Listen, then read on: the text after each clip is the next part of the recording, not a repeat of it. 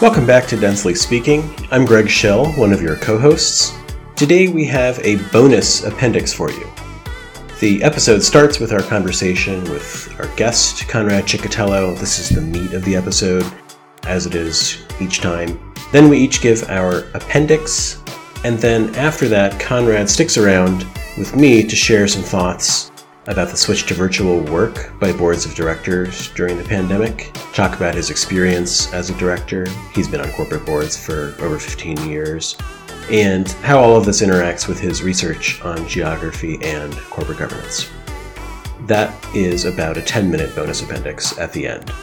We hope you enjoy the show. Welcome back to Densely Speaking, conversations about cities, economics, and law. My name is Greg Shill, and I'm a law professor at the University of Iowa. Here with me today are Jeff Lin. My name is Jeff. I'm an economist at the Federal Reserve Bank of Philadelphia. And our guest, Conrad Ciccotello. Welcome. Thanks for having me. Conrad is a professor at the business school at the University of Denver. Today on the show, the relationship between corporate directors and geography. Recently, especially with Me Too and now the racial justice protests, momentum has been building among investors and the general public alike for public companies to diversify their boards of directors along the lines of race and gender. Some states have gone a step further, enacting mandates that companies add women to their boards. Corporate boards are where, as a formal matter, corporate policy is made. So to the extent personnel is policy, as the expression has it, one would expect a change in board personnel to result in changes to corporate policy. Indeed, that is part of the stated purpose of many diversity initiatives, and some evidence suggests that female directors, for example, make for, quote, stricter monitors. Now, to the extent that that is good, stricter monitors, it would seem to present the possibility of a win-win among social welfare benefits and shareholder wealth, which, of course, would be great. Everybody likes a win-win. But of course, as scholars, we have a duty to be a little bit skeptical of things that look so good on the surface. And so here to help us understand one aspect of this relationship between these variables, specifically the role of geography and distance, is Professor Conrad Ciccotello, Director and Professor of the Freeman School of Finance in the Daniels College of Business at the University of Denver. Together with Professor Zinat Alam at the University of North Texas Business School, Mark Chen at Georgia State Business, and Harley Ryan, also of Georgia State, Conrad has a working paper out called Gender and Geography in the Boardroom, What Really Matters for Board Decisions, which we have linked in the show notes. In the paper, the authors, quoting now from the abstract, examine whether the observed relation between gender diversity and board decisions is due to a confounding factor, namely directors' geographic distance from headquarters. Conrad, welcome to the show. Thank you for having me. Of the various aspects of the relationship between directors and diversity, how did you choose to focus on geographic distance, and how did you go about that? So geographic distance in our paper, the distance between where a director resides and the headquarters, is an empirical proxy for the type of information set that director acquires and uses. So what we're really doing there is saying, if you live 1,000 miles from headquarters, or you live 10 miles from headquarters, regardless of your gender, you're going to acquire different types of information, and that does influence, in our analysis, the type of decisions you make. That's the empirical intuition in the paper that leads to the geographic link to things like diversity. And why would distance intrinsically influence attitudes or relationships? So I think about, if you reside, let's just say, in the town where the headquarters is, that in your normal course of business, that you're acquiring information about the company at no marginal cost. So I like to use an anecdote. You go to your daughter's softball game, where you see the CFO of the company. You're an independent director of the board. And usually you would have a pleasant conversation, not about business, and you watch your children play softball. But this particular day, you notice that she seems to be very preoccupied. She's into her phone. She's not looking up. She's not watching the game. She just looks upset. Now, that's a perchance opportunity, but it does sort of influence, like, why is this officer upset? Now, it may be a family matter. It may be a company matter. where you drive past the headquarters and the grass isn't being cut. It's sort of a simplistic example, but really this is about the economics of collecting information. That information, if you live 1,000 miles away, you never get. You show up at a board meeting and you go through a board book. So what we call soft information is that first kind, what you acquire in person. Hard information is what can be transmitted at great distance at no marginal cost. So I look at the stock price, I get a 10K sent to me. So that mix between these two types of information at a board level can influence, upon what we rely to make particular decisions. On that, you mentioned independent directors, which by law cannot work, by definition, I should say, cannot work for the company. Many of them are not local to, at least in the public company context, don't live locally. How do companies go about choosing directors? I've sat on public company boards for 16 years. In our case, we hired a search firm, and the search firms, as they do diligence around candidates that fit the particular company's needs. It's also very relevant, the networks of the directors already on the board, and senior management. I met this person, I knew this person. Now, you're still statutorily independent, but you have some sense, in academics, there's, collegiality, right? That, oh, I've worked with that person and they may have views different than I do, but they're a very good person to join our board because they express those views in a very constructive way, right? So just having that, personal experience definitely matters because like in academics, we depend a lot on cooperation. My experience, boards are the same way, right? So you want to assemble a group of people with diverse backgrounds and interests and talents, but they have to function as an entity and get to decisions. So there's multiple channels with which directors come to be on boards. And search firms, I take it, from my experience in corporate practice, can play a major role, I guess maybe even a growing role in that with their matrices and so on. Does that resonate? Yes, exactly right. Because, the search firms, we express to them, look, we are interested in increasing the diversity of the board. And so they can use their networks and bring us diverse candidates that maybe were not in any of our particular networks prior.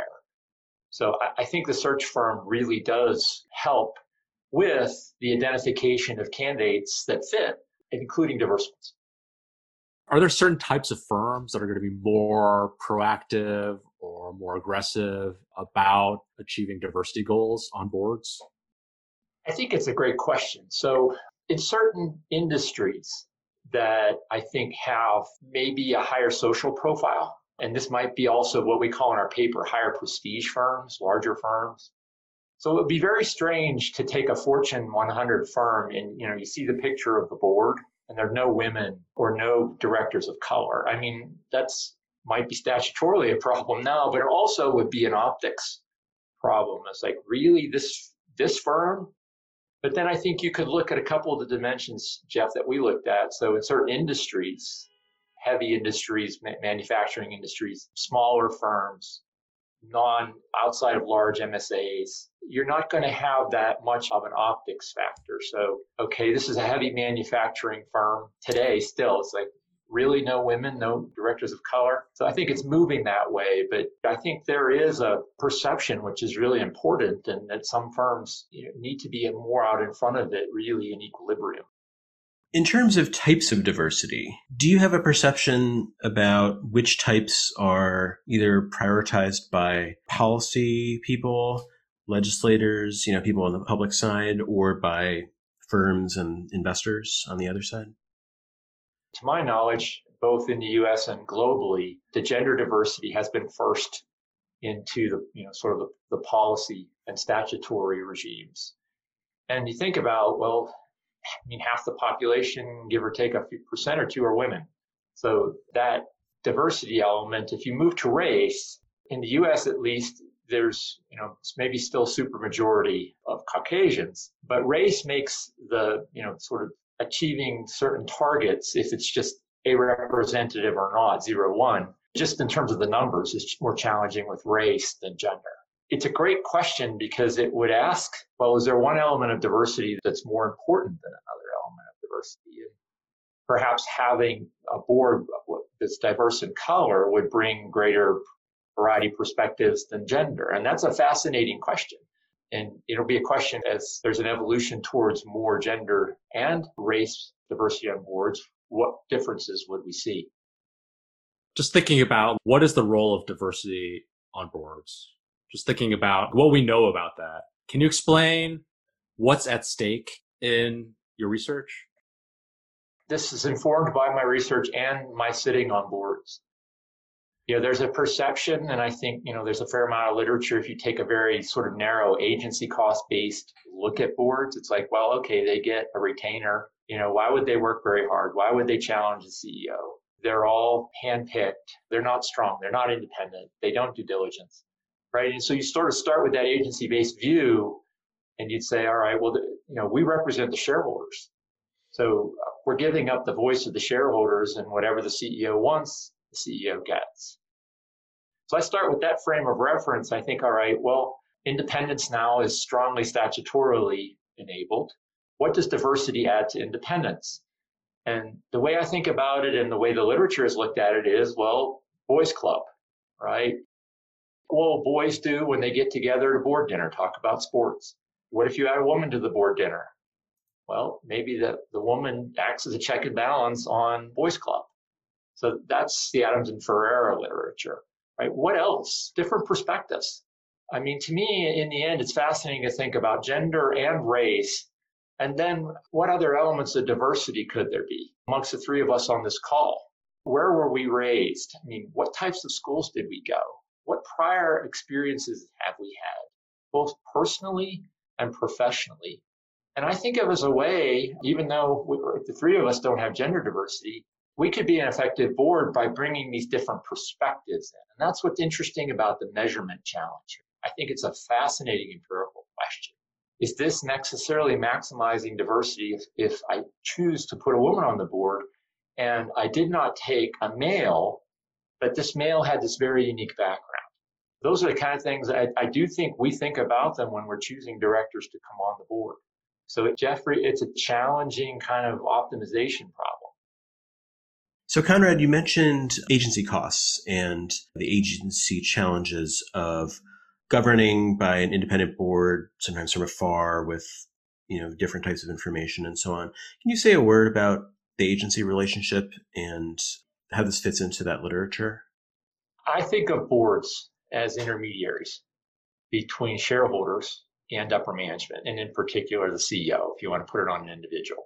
We represent the shareholders, and that CEO works for us. And the literature in finance is very focused on, well, as an agent, I want to optimize my remuneration and minimize my effort. And it's our jobs as the intermediary for a large dispersed group of investors to monitor and advise our agent. And I think of that challenge as really, when I say monitor and advise, it's really a fascinating kind of tension, right? So since Sarbanes-Oxley, we've really focused more on the monitoring piece, right? And then you think about the challenge of selling, you know, I'm always watching you and I'm waiting for you to do the wrong thing, versus being somebody who you can act as a sounding board. So I find the relationship's a very interesting one. So we focus on monitoring directors in our research, right? Because they're making those decisions about hire, fire, and how you're paid. But really the function of boards as a place where you can safely think about strategic options without looking like, I'm monitoring you now, and that's a bad idea. That's one of the elements I think that sometimes we can chase out some value in an entity like a board by being very much focused on quantifying kind of the monitoring piece. So it's a very nuanced role at the end of the day. Can you summarize precisely what you find in terms of how directors that are close to headquarters, how that affects companies' behavior and company decisions? So we did this in our first paper published in the Journal of Financial and Quantitative Analysis in 2014. We looked at the relationship between CEO termination decisions and CEO compensation structure and the distance of the board from headquarters. So in a nutshell, when directors are further away, they tend to fire CEOs based more strongly on poor stock price performance. And they tend to compensate CEOs based more strongly on stock-based incentives. That was 2014. So the innovation in this paper is, all right, how does gender diversity fit in this? One story, well, women are tougher monitors, and when they see the stock price go down, they'll push to fire the CEO and not have the old boys club. But the confounding piece is those female directors also tend to be at greater geographic distance due to the geographic clustering of female directors. So there's a confounding, and this paper then sets up, if you will, the race, the empirical race. And what we find is when you control for director distance, that harder monitor element of gender diversity is not empirically significant. Right. I think that part of the analysis is really fascinating, and I definitely want to, come back to this issue about like where female directors are coming from.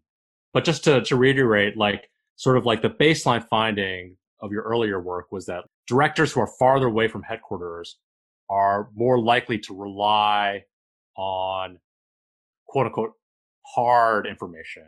You drew this earlier difference between soft information and hard information. Those directors that are farther away are going to be more likely drawn the hard information in deciding what to do about things like executive compensation or executive turnover. Is this soft information good or bad, right? Like soft information could be useful for a board member if they see something about a CEO's interpersonal communication with other people in the company. But soft information may also just replicate this sort of boys network, right? Boys club, where obfuscate or distract from sort of CEO problems. Probably in our co-author team, we have talked about this very issue for, I'm guessing, 40 hours, right? It's a really interesting question. And where we are is we're not saying soft information is good or bad relative to hard information, right? It's different. So your example is very, very good one. You're an independent director and I'm the CEO, and we both live in the same town. And I say, hey, Jeff, come on over to my club. I want to have dinner with you. Right? You say, well, this is really good. I can observe the CEO up close for a couple hours. Well, as soon as you get in there, I start pitching you on something that's just say a pet project of mine. And maybe I know that one of your children plays a sport and I can make a nice donation so that they can get a nice feel. It's that type of thing you could think about as a challenge of having soft information. And then there's this lovely objectivity of distance. I go to my monitor, the stock price is down. You send the 10K, your profits are down. I don't need your pitching and long dinners. I'm looking at the hard evidence. What are you doing? Right? The stock price is down. I don't need to be politicked by you because we were neighbors. So your question is a fascinating one.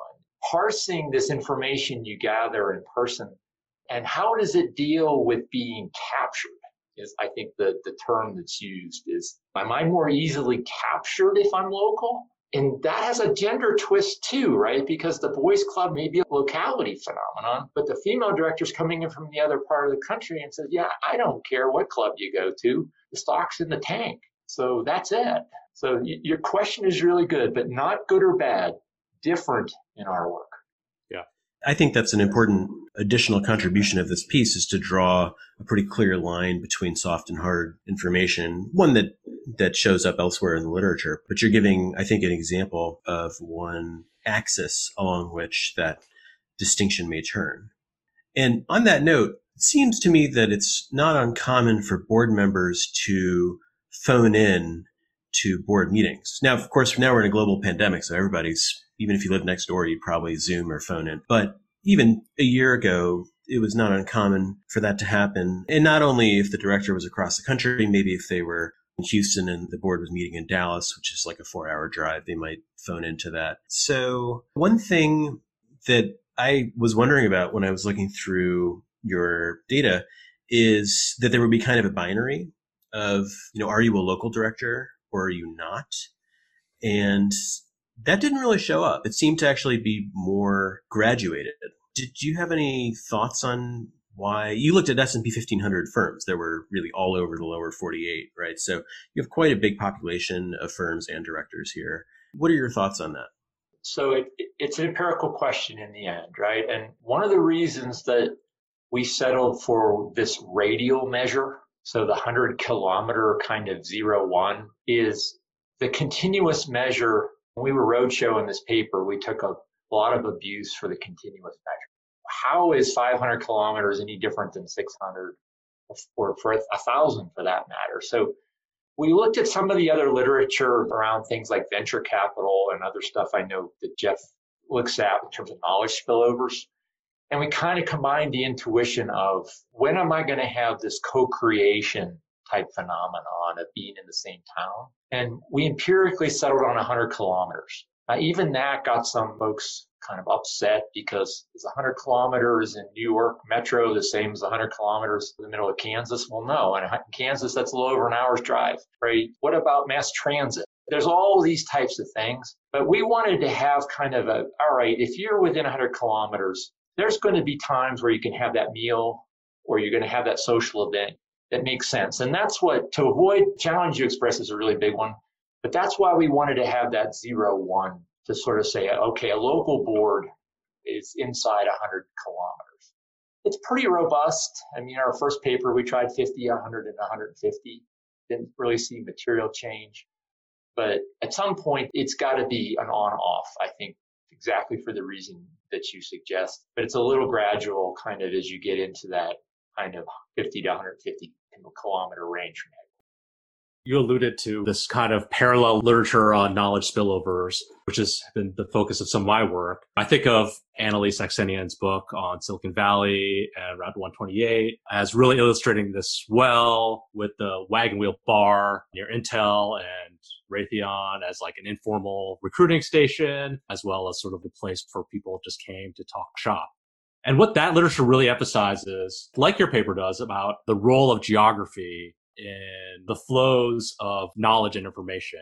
I think instead of a hard or soft, there's a distinction that's made between, the labels are different. There's a distinction made between tacit and codified knowledge, tacit being sort of harder to transmit. The thing that kind of hooks me into your paper is thinking about information flows within a firm.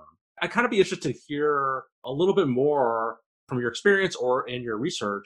Are firms paying attention to these kinds of information flows, not just in their organization in general, but specifically in terms of, do I select a board member who's closer or farther from HQ?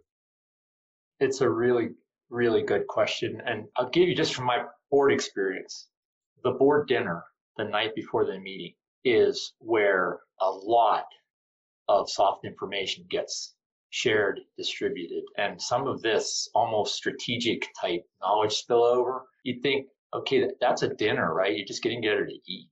And then the board meeting now, and I think this is the monitoring phenomenon, right? There's a giant board book, and we're there to check up on you. So everything gets very scripted, and it's kind of the antithesis of what you're thinking about in this kind of knowledge spillover. And so I think there's a fascinating interplay, again, between being an advisor and a strategic sounding board and watching you to make sure you're always doing the right thing. I generally try to get people out of the board book in the board sessions because you get a little bit more of that extemporaneous type of discussion. You ask this really cool stylized question. So what if the person who's just got this incredible sense, experience for what we want to do strategically lives 1,000 kilometers away? That's a really fascinating trade-off. And so one of the things I've thought about is this whole Zoom phenomenon.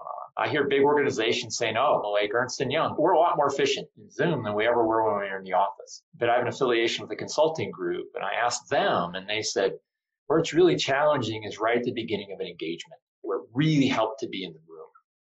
Once we get almost to this bureaucratized, this box kind of, the Zoom box, this puts us in almost this classic Bavarian bureaucracy mode. As long as we've got exact things to do, beautiful. As soon as it's got to put 6 or 7 different people together to do something we haven't done, hard. So it'll be interesting, Jeffrey. I'd be fascinated in your thoughts about, can you conquer geographic distance and knowledge spillovers? And I know that you had shared a paper with us that shows that some organizations are better at doing that. To me, that's a fascinating question. Yeah, I agree. It's a question for the age, right? Yeah. You get jumping a little bit into the weeds on geography.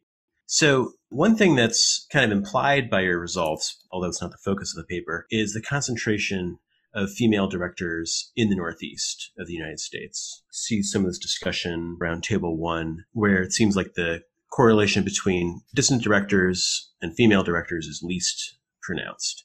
So far, consistent with your interpretation that some places, like the Northeast Corridor, have thick markets for directors, especially female directors. But that does kind of lead to a question of why the Northeast is such a disproportionate supplier of female director labor. Do you have any theories about that? I do. So if you look at our paper, the average age of the directors are 61.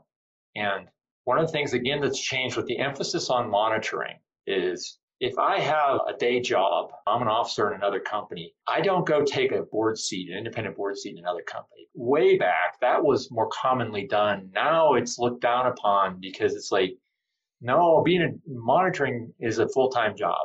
So what's happened is, think about diversity. We don't have very many young directors on public boards. We're losing a whole perspective of youth, relative youth. And it's just people hitting retirement age. Now, as to the particular Northeast question, here's my theory, and it comes from anecdotes from my own boards. In that part of the country with progressive financial services firms, I'm just going to use Big Four as an example.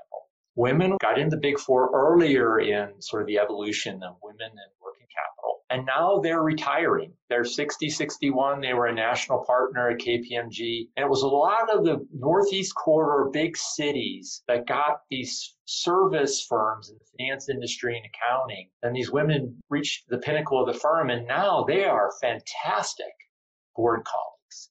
And that's why I tend to see a lot of women on audit committees, because it was a progressive part of the country, and it was also sort of endogenously wrapped around industries that tend to have a big presence there. And I think that's, other than just the density factor, Greg, that's the only region of the country where the average woman travels a shorter distance to headquarters than the average man director. The rest of the country, it's a multiple of 2 to 3 times. Women just have to go a lot further to get there. And if you're not Apple or Microsoft, a woman might say, wow, I got to get on a flight. I got to connect. And you might say, well, okay, 4 times a year, how hard is that? Until a crisis happens. But the other thing to think about with boards is it's sort of like being a firefighter. And boy, when something hits like this, or like the financial crisis, and you're not local, it's tough. Really spins around those women reaching the high levels of companies in the Northeast just earlier. It's a striking fact and a really intriguing hypothesis. I mean, I personally would just love to read a history of that era and the opportunities that women might have had in those companies. It sounds like a fascinating history. So the counterexample would be, let's just say, energy or oil and gas. So if you go back 35 years, how many women were in an industry like that? I know a few. There weren't very many. And they were pioneers because they worked around the world. They worked in a lot of very challenging environments where they were truly the only woman. And now, so if you're on a firm that's in that industry and you want industry expertise and gender diversity, those are rare, right? So that creates, again, a supply-demand factor where that woman might have the chance to be on 5 or 6 boards, and they might choose, ExxonMobil versus a smaller company. So the cross-sectional industrial differences are really, really interesting. And it's this evolution of path of careers and the endogenous link to certain parts of our country, which is an extremely diverse country geographically. Continuing with our kind of weedsy theme here, how did you work out where directors live? It can be a tricky data point to nail down. It is. So if you're a public company director and you purchase shares, for example, you fill out SEC Form 4. And if you look at that form, it has an address on it, but it's typically the corporate headquarters. So it doesn't help you with this empirical link to soft and hard information, which is the distance from where someone resides to where headquarters is. So we needed reliable residential data. We used several sources to get that. You start with director names. And if you have a name like Conrad Ciccotello, as an empirical researcher, it's like hallelujah, because there's only one. But if you have a director named Mary Smith, this can be empirically very challenging, right? So you had to find a reliable address for director with the name. So in the end, this paper brings together maybe a half a dozen different data sources. But we started with a locator database, ended up using LexisNexis Person Locator, which has the advantage of not being something that looks like we made decisions about where someone resides. Because empirically, Greg, you're exactly right, because the comments we got is, well, probably a lot of these directors have two homes. And we were ultimately able to say, well, we use the address in LexisNexis Person Locator, which has 150 million records. Now, in terms of privacy, that's a scary idea that somebody knows where you live. We're very conscious of this. I'm on public boards, and I wouldn't want my residents shared in research. So this is why we took a large sample empirical approach. Everything that we have in this paper is depersonalized and its central tenets, right? Which I think are useful to inform policy and practice, as well as the literature on how geography matters, but very, very sensitive to saying, well, Mary Smith lives at 1313 Mockingbird Lane. Wow. So we tried to be very, very conscious of the power that LexisNexis in particular brings to this. And I think that was the right thing to do. So if CEO lives 1,000 miles away, this was brought up empirically, is can this confound what you're saying, right? And it's actually an interesting question. And there are a lot of ways that the sort of clean empirical setup that we hope to create would have challenges. Officers who don't live near the headquarters is one way, or people who work full-time in another entity and are a director. You could argue, okay, well, maybe they live close to that city, but then that's not always true either. The vacation home was the most interesting one, I think, empirically, and we were able to convince ultimately our referees this was noise, not bias. You could think of doing a lot of sensitivity analysis, excluding Florida and Arizona and places like that. But to the extent it's just added noise, okay, is your second home always farther away from headquarters than your first home? That's not clear. So we were able to get that ultimately done. It's more and more rare for full-time employees. Now, I'm an academic, and I sit on boards, that it's part of my research, and I think it helps me in teaching my classes and helps network our students. But if I were CFO of a publicly traded company and another company said, come be on my board, I think the board, independent directors looking at that CFO would say, or CEO, the extra time you have, you should really be devoted to our shareholders. And I think, again, the cost there is something we've talked about, which is, that's a great way to gain additional information as an officer for your company. That was more common, I would say, pre-SOX. So again, we're back to this kind of tension between kind of this reductive monitoring perspective that the law has and the broader perspective of knowledge spillover, advice, strategy, especially in an environment where there's very little selective disclosure you can do. Well, there's actually none underneath policy now, and your board's really one of those places you could really try to sound out ideas. The conflation of policy that has hit boards and public companies in general in the last 20 years really makes it challenging.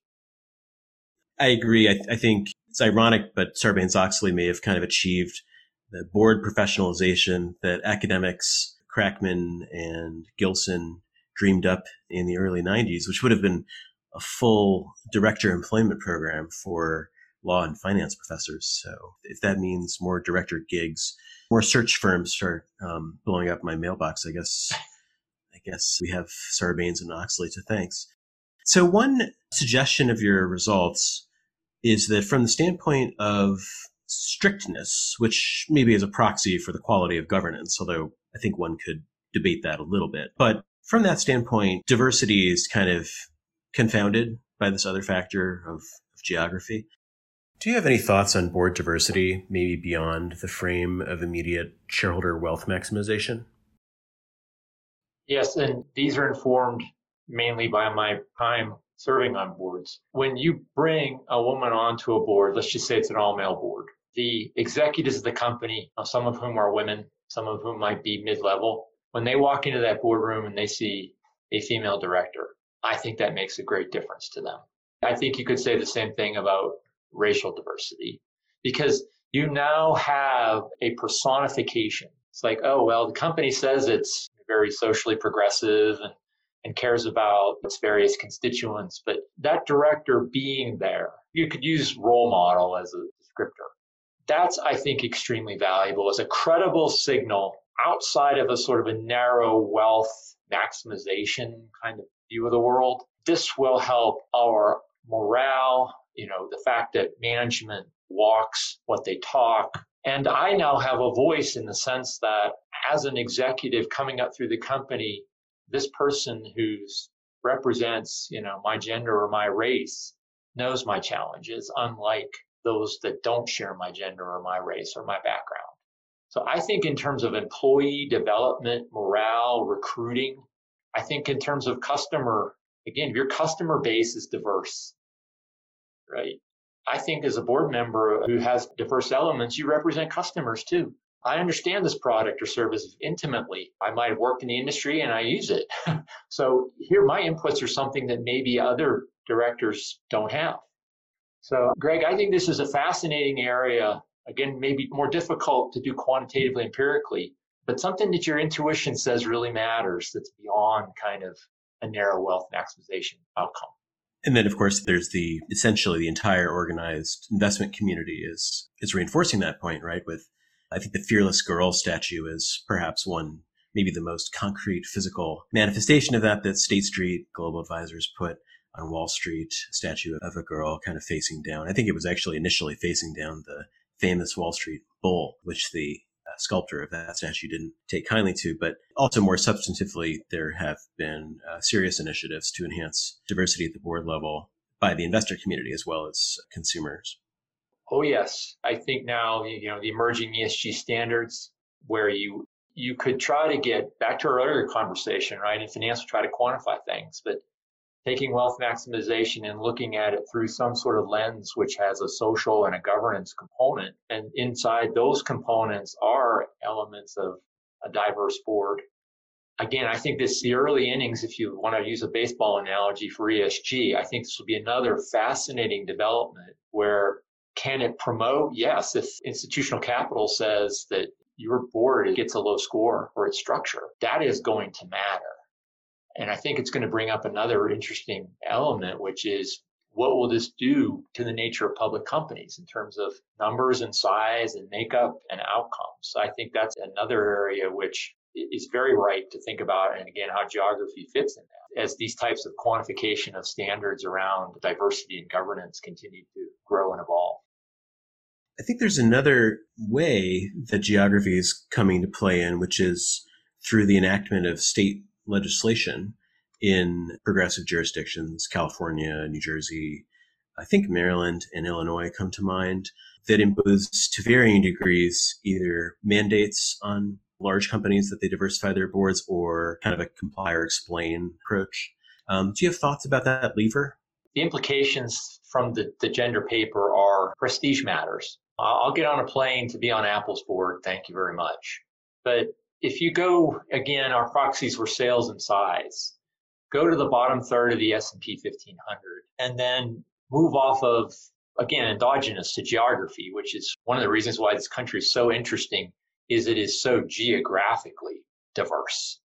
Go to maybe a heavy machine type industry in, somewhere in the middle of the country and think about, okay, who will come here? If we need these elements of diversity, are we going to have to look at great geographic distance? And what if we can't attract somebody from geographic distance? And how do we do it? So it's this supply and demand interaction clustering that I think is in play here. And I'm tempted to say one implication will be, should we have, it's normatively phrased, small publicly traded companies? I think the empirical evidence suggests, you look at the Wilshire 5000, there's 3,600 firms in it. Now, diversity requirements for boards is only one of many reasons. Returns to scale, global competition. It's just very hard to be a public microcap. And I think the future, if you look forward, Jeff's going to talk about a paper in the appendix that says, well, maybe large organizations are better at sort of sharing information with these remote type subsidiaries. So maybe it's a structure where we have endogenously chosen remote subsidiaries of larger public companies. And that's one model, or a SPAC model where you get this sort of pile of money comes in, buys up a lot of stuff. You get instant scale. Because I'm on the board of Public Microcap, and I can tell you, we don't have a 15-person investor relations department. So it's, again, maybe if you believe you have 300 million market cap, you shouldn't be public, if that's kind of a normative position you take. But I think that's one outcome here, is it does put pressure on companies that don't have the scale and prestige, if you will, to kind of address some of these things. Well, I think that's a good segue to our next segment, Appendices, where we each share a short piece that we have come across recently in the area. So Jeff, do you want to start us off? Yeah, thanks. Appendix for this week, as alluded to earlier, is related to this issue of how firms might internalize these internal distance costs. So there's a recent working paper called Internal Geography of Firms. It's written by Dominic Bartlemay, who's at Michigan, and Orin Zib, who's at Michigan State. They're using restricted use census data to study multi-plant firms. So that's firms with more than one establishment. And they show that small and mid-sized firms tend to be very geographically concentrated. Let's say you take a really narrow industry, like a six-digit Nike's industry, for those who are familiar with the jargon. Take two randomly chosen plants in that narrow industry. They're going to be, on average, roughly 400 miles away from their midpoint. That's the way they define dispersion in this paper. But if you just look at a small firm in that industry, and draw the two plants in that firm, those plants are only going to be about 2 miles apart. That's significantly more concentrated than what you would expect if you just took two random plants in the same industry. But what's interesting is that this is significantly less true for large firms. So large firms are much less spatially concentrated compared with the industry benchmark. And they tend to add new establishments, or they tend to grow in a way that's close to indistinguishable from the overall dispersion of the industry. The interpretation I think is here is that the large firms appear to face lower internal distance costs compared with small firms. And I think a natural explanation is just that large firms appear to have figured out something about how to manage distance better in a way that small firms have not. I thought of this paper because I thought there was a strong connection in these results to Conrad's work on how firms are affected by internal distance. And, you know, more generally, I would really like to see more work, stronger connection between these results and how firms overall manage these issues of internal distance. Great. Thanks. Conrad? So thank you. I've not seen this working paper, and I too find it fascinating. And I think this is a question maybe that transcends boards that we had discussed earlier, which is tacit information exchange. Where's the firm in its life cycle? What's the need for that tacit information exchange? How does that evolve over the life cycle? And how does a firm organize itself to maximize that? The distinction I would draw again from the board is we view our job as a board, if Jeff's the CEO, to always be looking at stuff that he might be doing wrong and then bust him when we catch him. We think that's our job. Then I view that as somewhat of a different question from kind of the analysis that in the paper Jeff just described. If our job is, no, we are the strategic entity of this company, and our job is to figure out exactly what Jeff just said, how do we structure ourselves so that we achieve a comparative advantage in our industry and in our stage of the tech cycle. So that's where I think the pivot, and you could think of in Europe, they have the two-tier board. We've actually thought a little bit about this in our paper is, should you just have this advisory board that doesn't have the weight of always looking like, okay, well, you let the CEO get away with something. And I think sometimes even in a unitary board, there's now getting to be almost factions. It's your job to watch the boss. It's my job to think these really deep thoughts about how we're actually going to create value. And in some ways, I'm intrigued by the duality. In some ways, it kind of frightens me because I think now you've got potentially information sharing broken down at the highest level and compartmentalized. So I think what a lot of people in academics anyway, because the data is difficult, they forget about the committee structures. And we look at a board and say it's a board, but a board has got committees. And so how does this committee structure kind of fit into this whole dynamic of value creation broader than a monitoring sense? Yeah, I think your paper was pretty clear on the need to pay attention to some of these really micro organizational structures and the need to pay attention to those and thinking about analyzing how firms are acting. Doesn't it, I mean, in a way, I'm certainly interested, Greg and Jeffrey, about this kind of endogenous evolution of a particular company and its board. And I think in some ways, firms are like families. You've seen one family, right? And you could say, oh, right, well, they have three kids and grandparents. But then you get into the interpersonal and almost the family cultural element. And I look at examples like that paper you just talked about, Jeffrey, and it's like, wow, that is really cool way of thinking about general organizational structural elements. But how robust is really any general sort of takeaway about a company structure and evolution, especially with things like tacit knowledge sharing? And should we be trying to drop this on a board too? That goes back to the diversity question. And I think it's a really interesting one where y'all's take on geography is central. Thinking about how this has happened in the U.S. and will happen in the future. Conrad, what's your appendix for this week? We have a short article in the Corporate Board in 2017, Gender, Geography, and the Boardroom. In that article, we look at where directors on S&P 1500 firms reside, and we compare where they are, where they reside, to where headquarters is. It's a very descriptive article sort of aimed at the practical implications of director travel. And what we find is if you look at the 10 largest MSAs, over half the women on our sample boards live within 100 kilometers of those big cities. And that's about 1/3 for men. In the end, it's this interesting example of the geographic diversity of the U.S. If your headquarters is in the Northeast, the median women director actually travels a shorter distance. Outside of the Northeast, the median woman has to travel twice as far as the median male. And we're talking 700 kilometers. So that's a 420-mile trip ballpark for the women. So I think in this is an example of how the geographic diversity of the U.S. sets up this sort of differential tax, if you will, that women have to pay to travel to get to headquarters for board meetings. And really reinforces, again, the challenge of saying, well, we're going to ask or require all firms to have the same policies around diversity. So there's actually an interesting anecdote in the article about one firm in a small Midwestern city that really valued diversity and valued proximity as well.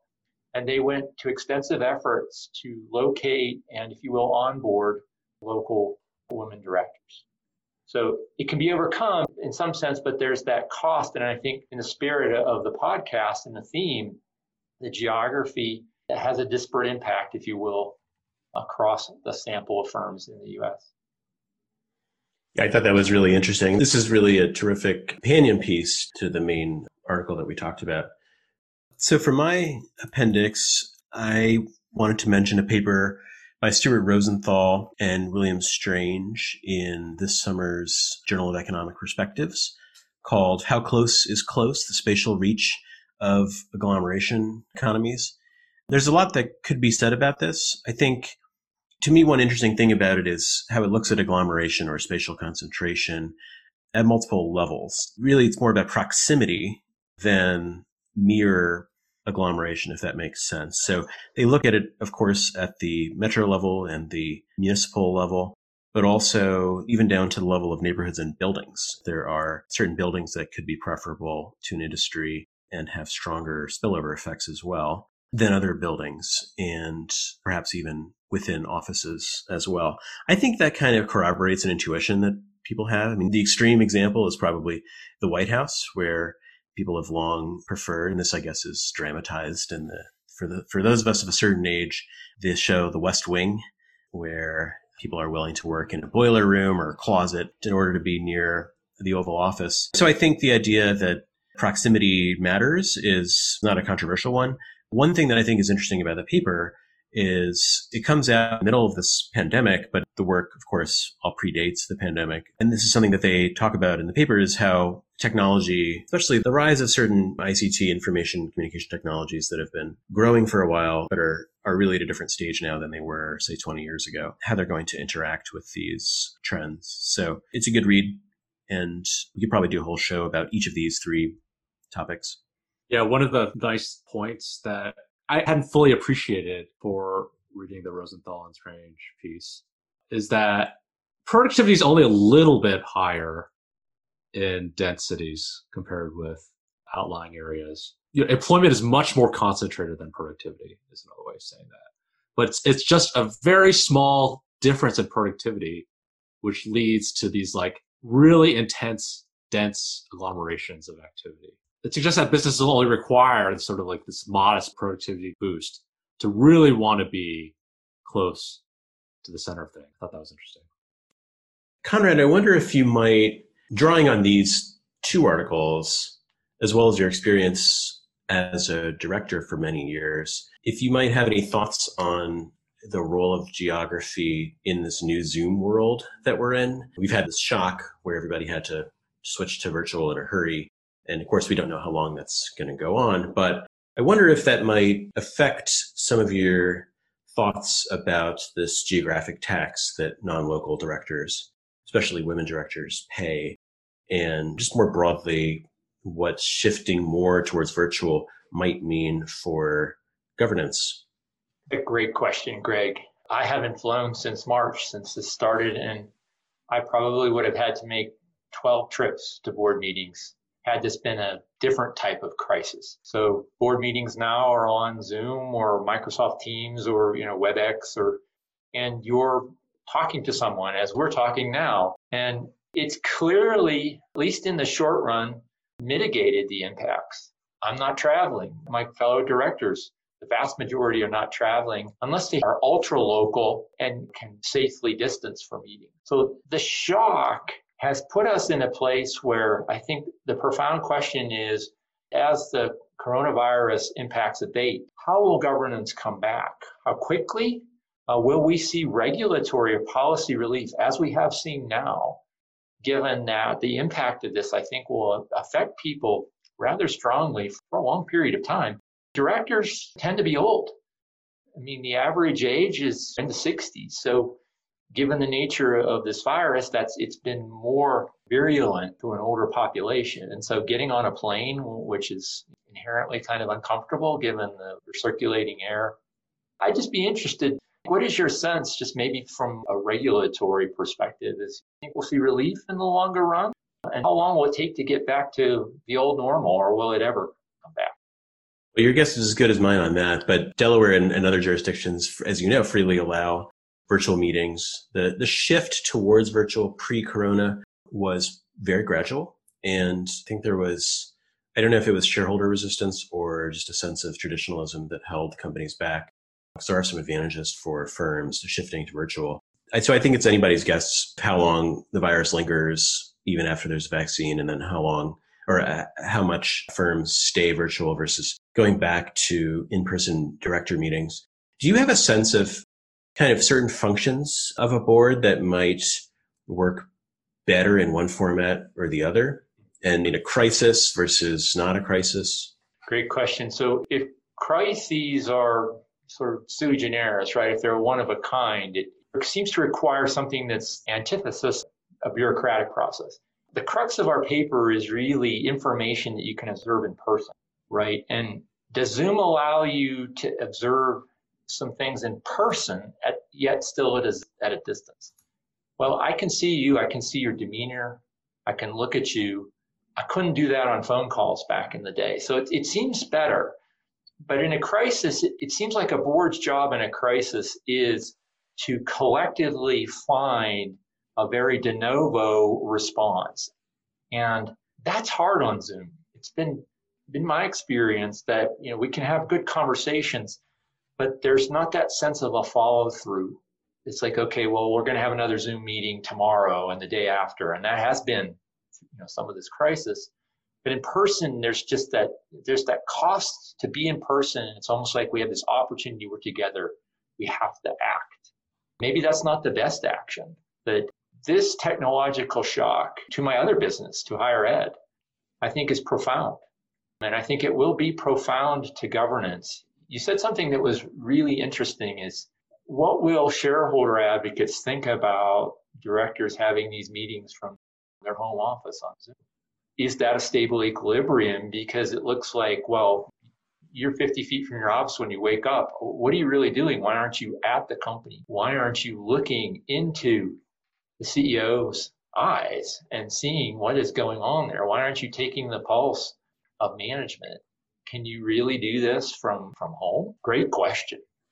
I think I conflated two things there. One is shareholder views of shareholder meetings that are virtual, and the other would be shareholder views of board meetings. And I don't know that shareholders have really spoken as to the latter. I know there's been some energy spent on virtual, on kind of opposing or at least dictating some of the terms of virtual shareholder meetings. I wonder, now that you're raising it, I hadn't considered if the increasing awareness of the limitations of virtual board meetings might prompt greater shareholder attention there. It's been common for directors, some of them anyway, to phone in, let alone Zoom, even pre-virus. And now that we have more of a sense of these limitations, combined with what I speculate will be a general preference for being in person once that's possible, I think people are not eager to stay on Zoom. I guess the pendulum could swing either way. So it's kind of fun to speculate, but I like how you characterized the difference between certain functions, right? For certain ministerial or purely administrative functions, it seems like Zoom or maybe even a phone call would be fine. When you need to get creative, Zoom is not so good for brainstorming. You can't just have a session with a dozen or more people chatting. It doesn't work. Does that mean that the direction then needs to come from the chairman or the independent chair or the CEO? And if so, what is the give and take among the different directors who are meant to be performing an oversight role but can't be fully participatory the way they would in person? These are great points. And I, on my own, kind of trying to manage in this function generally. I think what doesn't tend to happen in the virtual meetings is, we're here live. We're not going to be here live tomorrow. We're going to all head home. We've had this discussion for several hours. What are our next steps? Or what is the decision we are going to make? And getting that closure, because then when everybody leaves that state, I think we talked about it earlier, there's this tax of travel. It's hard, and many directors, it's endogenous. They're busy people, they're good, and that's why folks want them on the board. So they have made this investment, as everybody has, to come together. And that kind of relationship capital, it's like, well, you know what, great discussion, we'll see you all in 3 months. It seems to dissipate. And sort of like, well, why did I even go halfway across the country, have to change flights? The person next to me was coughing on me the whole way. But the Zoom has, as I said earlier, you're 50 feet from the office, you turn it on. We had this very interesting discussion. Greg and I had this great talk. But then it's like, what's the follow-up? Especially if it's a challenging strategic type of decision you're making. Ministerial, I think, can be done. So you might think, okay, maybe this is a prescription for committee meetings. Some committee meetings might work really well in a virtual format and save some of the tax, and just be very, very conscious if you're the lead independent director or the chair of saying, all right, we just can't let this thing dissipate. It was ministerial, but you know what? We're going to tie it up very tightly and it's going to be done. And that might save a live meeting for more of a truly strategic or advisory type of activity, which is less structured and more spontaneous. Your research, Greg, my research, we've benefited greatly from going into the person's office next door and just saying, what do you think about? Those are your great colleagues, right? And what makes a research institution a really cool place to work. Absolutely. Those are the knowledge spillovers that Jeff was talking about that we all benefit from in normal times. Less so now with some substitutes, I think, like Twitter is playing a bit of that role, imperfectly to be sure, but in other electronic means. In fact, that's part of the motivation behind the podcast, is to help fill a gap that's been created by the virus. But you can't do it all virtually. We're human beings, a measure of spontaneity and serendipity. Yes. Yeah, it's critical. All right. Well, thanks, Conrad, so much for joining us and sharing your work. It was a lot of fun talking about it. Thank you for having me. I enjoyed the conversation and certainly wish you all the best with the series. Very, very interesting. Thanks for joining us this week on Densely Speaking. Thank you to our guest, Conrad Ciccotello. Our producer is Skylar Powles. Check the show notes for links to the articles we discussed on the show. And let us know what you think of today's show on Twitter. Greg is at Greg_Shill. And I'm at Jeff R. Lin. If you don't already, please subscribe to Densely Speaking wherever you get your podcasts. And please take a second to rate the show as well. It helps others find it. The views expressed on today's show are those of the participants and do not necessarily represent the views of the Federal Reserve Bank of Philadelphia, the Federal Reserve System, or any other institution with which the hosts or guests are affiliated.